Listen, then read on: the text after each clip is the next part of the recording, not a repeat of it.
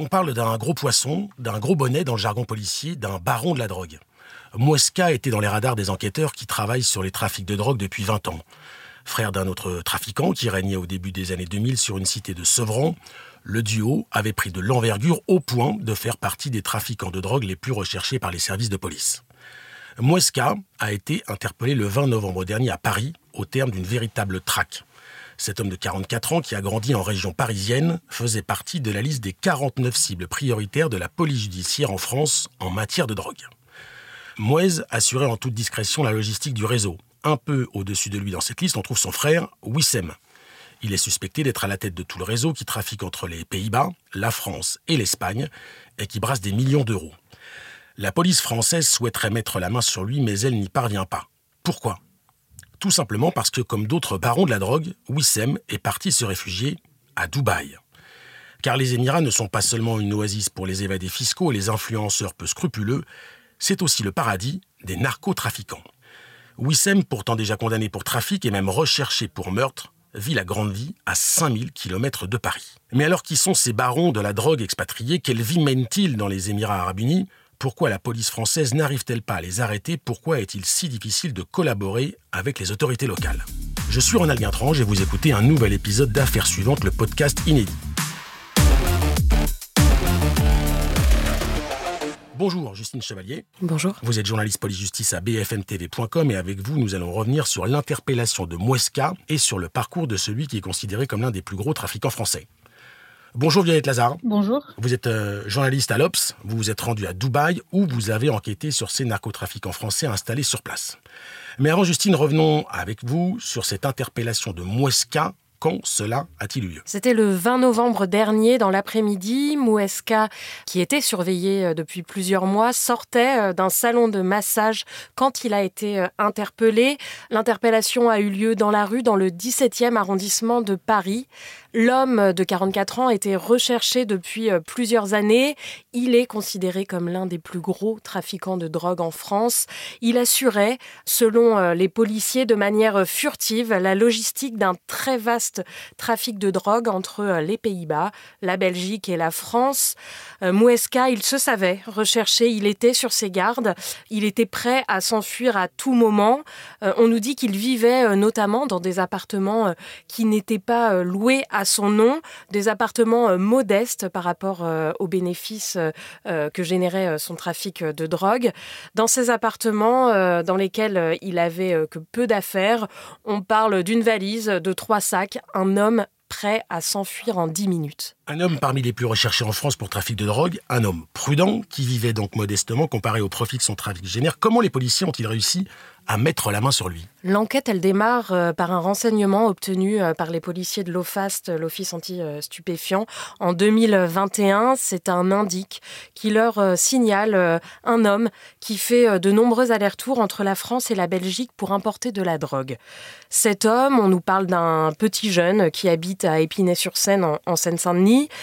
Il est euh, mis sous surveillance et là, euh, les policiers euh, de l'OFAST en charge de l'enquête découvrent qu'il se sert d'un appartement pour stocker la drogue qu'il fait venir depuis la Belgique. L'appartement, il se trouve à Damartin en Goële, en Seine-et-Marne, en région parisienne. Et en gros, on parle dans le jargon des policiers d'un appartement conspiratif. Que faisait le jeune homme dans cet appartement? Cet appartement, en fait, c'est une planque. Les policiers euh, se rendent compte euh, donc que le jeune homme stocke de la drogue, mais pas que. On parle euh, aussi dans cet appartement d'armes, des armes longues, des armes de guerre. Donc en mars 2022, quand les policiers de l'OFAS ont la certitude que ce trafiquant a entre les mains ce type d'armes, ils décident de ne prendre aucun risque. Ils ne savent pas à quoi peuvent servir ces armes, mais ils décident de perquisitionner l'appartement. Ils interpellent aussi euh, le jeune homme qui était euh, surveillé depuis euh, plusieurs mois. Et lors des perquisitions, ils vont retrouver 76 kilos de cocaïne, 300 kilos de résine de cannabis, soit un montant à la revente estimé à 3,2 millions d'euros. Les policiers, ils retrouvent donc aussi 5 AK-47, une dizaine de chargeurs, des armes en état de fonctionner. Les policiers ont donc affaire à euh, des trafiquants de drogue de grande envergure, à des hommes aussi dangereux, armés. Et un policier me disait, pour vous montrer euh, l'ampleur du trafic, euh, la quantité de drogue qui a été perquisitionnée, donc les, les 76 kilos de cocaïne et les 300 kilos de résine de cannabis, ça représentait une partie infime de ce que ce réseau importait en France. Et c'est donc cette découverte qui va permettre de remonter jusqu'à Muesca. Oui, parce que dans les affaires du jeune homme, on va retrouver un téléphone euh, portable, un téléphone que les policiers vont chercher à exploiter. Ils vont avoir du mal à le déchiffrer car le jeune homme ne collabore pas. Mais quand ils vont réussir euh, à extraire les données, ils vont découvrir le commanditaire du trafic de drogue et il s'agit euh, de Muesca. Pendant plus d'un an et demi, les policiers vont placer de nombreuses personnes sur écoute, ils vont faire des filatures, un travail assez classique euh, d'enquête. Et l'idée c'est vraiment de mettre la main sur le donneur d'ordre du trafic, sur Muesca.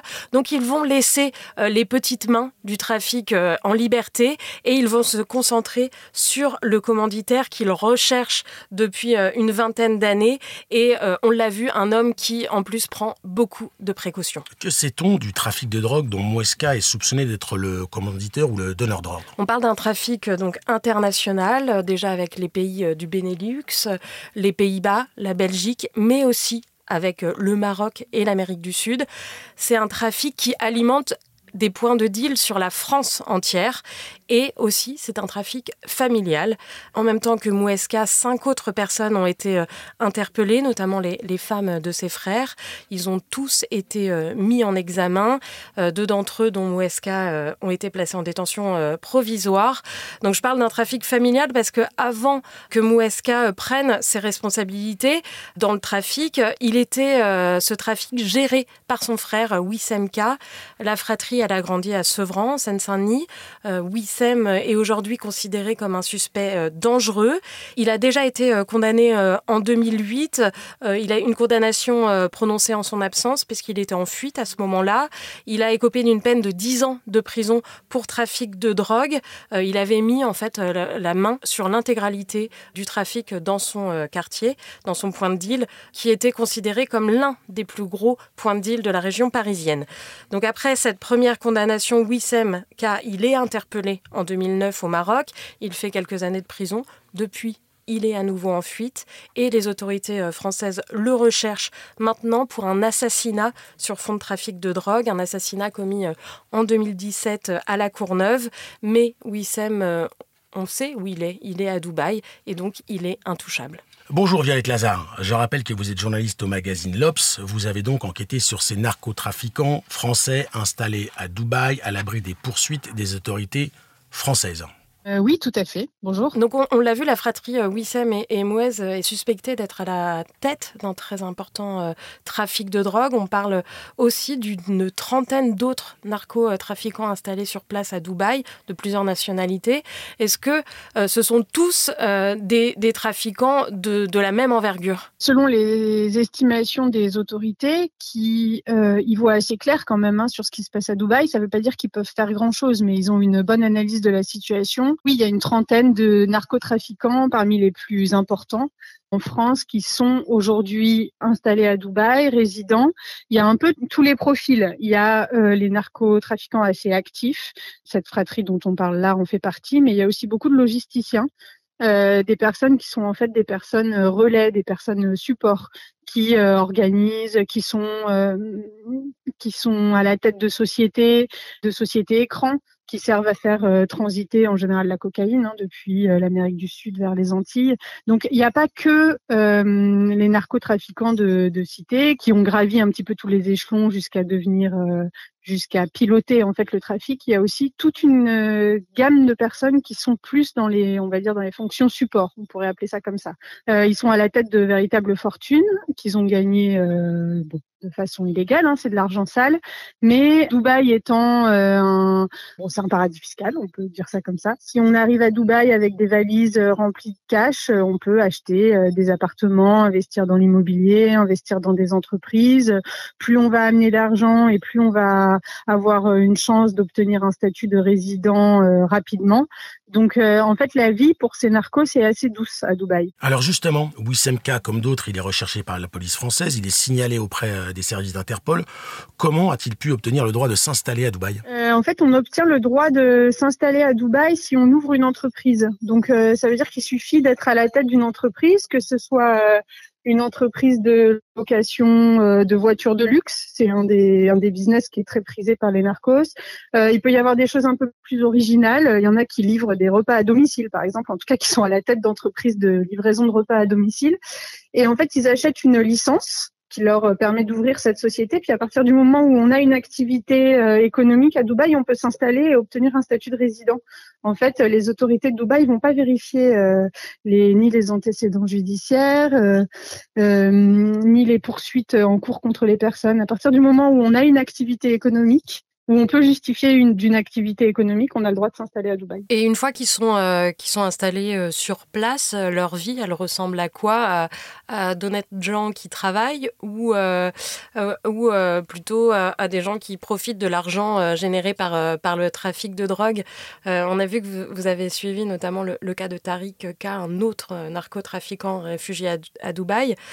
son quotidien que vous décrivez est assez étonnant oui, c'est, on peut même employer le mot, je sais pas, stupéfiant sans faire de mauvais jeu de mots ou même hallucinant, je sais pas. Mais en tout cas, quand ils sont installés là-bas et qu'ils ont une activité, euh, en tout cas, même si c'est une coquille vide, qui peuvent revendiquer une, un semblant d'activité, c'est vraiment considéré comme des businessmen euh, qui ont réussi. Quoi. Le cas de Bison, dont vous parlez là, c'est le surnom de Tarika. Il est euh, partenaire associé dans une des plus grosses boîtes d'immobilier de, Dubaï et il vit comme un, il vit comme un prince avec avec des appartements euh, dans les plus beaux buildings de, de Dubaï. Euh, alors en plus, lui, il a cette particularité que c'est un pilote de course, donc un pilote de rallye. Donc euh, le week-end, il participe à des rallyes, donc on le voit régulièrement en photo dans la presse locale. Il côtoie toutes les plus hautes autorités de, Dubaï. Donc lui, c'est vraiment l'exemple type de la personne qui en France est considérée comme l'un des plus gros narcotrafiquants de, l'Hexagone, qui est recherché pour ça et qui à Dubaï est, est devenu un otage euh, à l'abri de tout soupçon, euh, avec euh, une famille et, un, mode de vie où dans son garage, alors je sais plus le chiffre exact, mais je crois qu'il y a entre 7 et 10 voitures de luxe.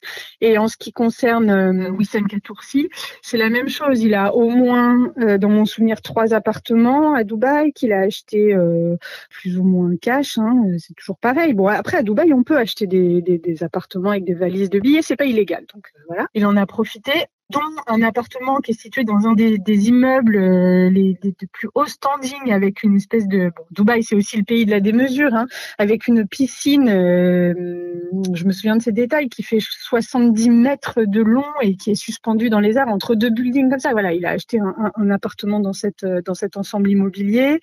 Euh, il est à la tête d'une société j'avais cherché, on ne voyait pas trop ce que, ce que faisait cette société, mais en tout cas, il avait déclaré une société à Dubaï. Et puis, euh, les recherches ont permis de démontrer que c'était une coquille vide, qu'en fait, cette société n'avait absolument aucune activité, mais c'était ce qui lui permettait d'avoir son statut de résident. Si on en revient au cas de la fratrie Wissem et Moueska, euh, on comprend bien qu'il leur faut des relais en France pour continuer à, à, faire vivre le trafic de drogue. Comment ça se passe? Euh, Quel est le profil des individus qui leur permettent justement d'exécuter la logistique? Alors, des profils en France, je ne sais pas, parce que aussi la particularité, c'est une une fois que ces, personnes-là s'installent à Dubaï, elles sont en contact avec les plus gros narcotrafiquants, euh, à la fois français, mais aussi européens, euh, d'Amérique du Sud, etc. C'est pour ça que les autorités, euh, il y a un an et demi, alors il y avait Interpol, Europol, enfin il y avait les autorités un peu de la, planète entière hein, qui qui avaient fait une enquête commune et qui avaient interpellé ce qu'ils avaient appelé un super cartel. C'est-à-dire qu'à partir du moment où ils s'installent à Dubaï, c'est comme s'ils avaient encore un échelon un échelon supérieur. Donc, il continue à contrôler une partie du trafic en France. En France, il y a des, le, réseau qui est euh, le réseau de la cité. Euh, qui va toujours prendre ses ordres euh, de la part de ses grands chefs, mais ils ont une envergure encore supérieure. Là, une fois qu'ils sont installés à Dubaï, ils vont contrôler carrément une partie de l'arrivée du trafic de cocaïne en Europe, en tout cas. Donc ils sortent stricto sensu de leur cité c'est plus à cette échelle-là. On a, on a le sentiment donc que ces narcotrafiquants sont intouchables une fois qu'ils sont installés euh, à Dubaï. Pourquoi la coopération entre les autorités françaises et, et dubaïotes est-elle est-elle aussi difficile? Alors, ce qui est compliqué, c'est que cette coopération euh, judiciaire, elle existe sur le papier. Euh, mais pour la faire vivre dans la réalité, il faut aussi une volonté politique Évidemment. Donc, ce qui se passe en fait, c'est que ça fait plusieurs années que les narcotrafiquants, là je parle de la France, hein, parce que bon, avec d'autres pays c'est une autre problématique, sont arrêtés, euh, ils sont ils sont localisés, ils sont inter et au moment d'être extradé, ça coince. Donc la coopération avec la police se passe très bien, la coopération avec la justice, sans que personne ne comprenne bien pourquoi, ça ne marche pas. Donc le ministère de la Justice euh, à Dubaï, euh, enfin plutôt à Abu Dhabi, parce que le ministère est, localisé à Abu Dhabi, dit on n'a pas reçu les dossiers en temps et en heure, etc. en France, le ministère de la Justice dit évidemment on a envoyé les, dossiers en temps et en heure. Donc à, ce niveau-là, ça coince. Donc une visite, en tout cas euh, de courtoisie et puis un petit peu de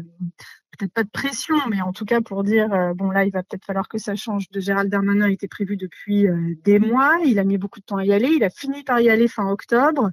Euh, il avait probablement quelques petits dossiers sous le bras hein, concernant des personnalités que la France aimerait bien voir revenir pour pouvoir les juger. Il les a probablement transmis, en tout cas on peut le penser. Et le soir même de sa visite, il y a eu deux interpellations de gros de gros narcotrafiquants qui sont toujours détenus à Dubaï et qui ne sont pas extradés. Donc en fait, à ce niveau-là, ce qu'on peut constater, c'est que ça continue à coincer. Merci beaucoup Violette, merci Justine. Rendez-vous la semaine prochaine dans Affaires suivantes, le podcast inédit.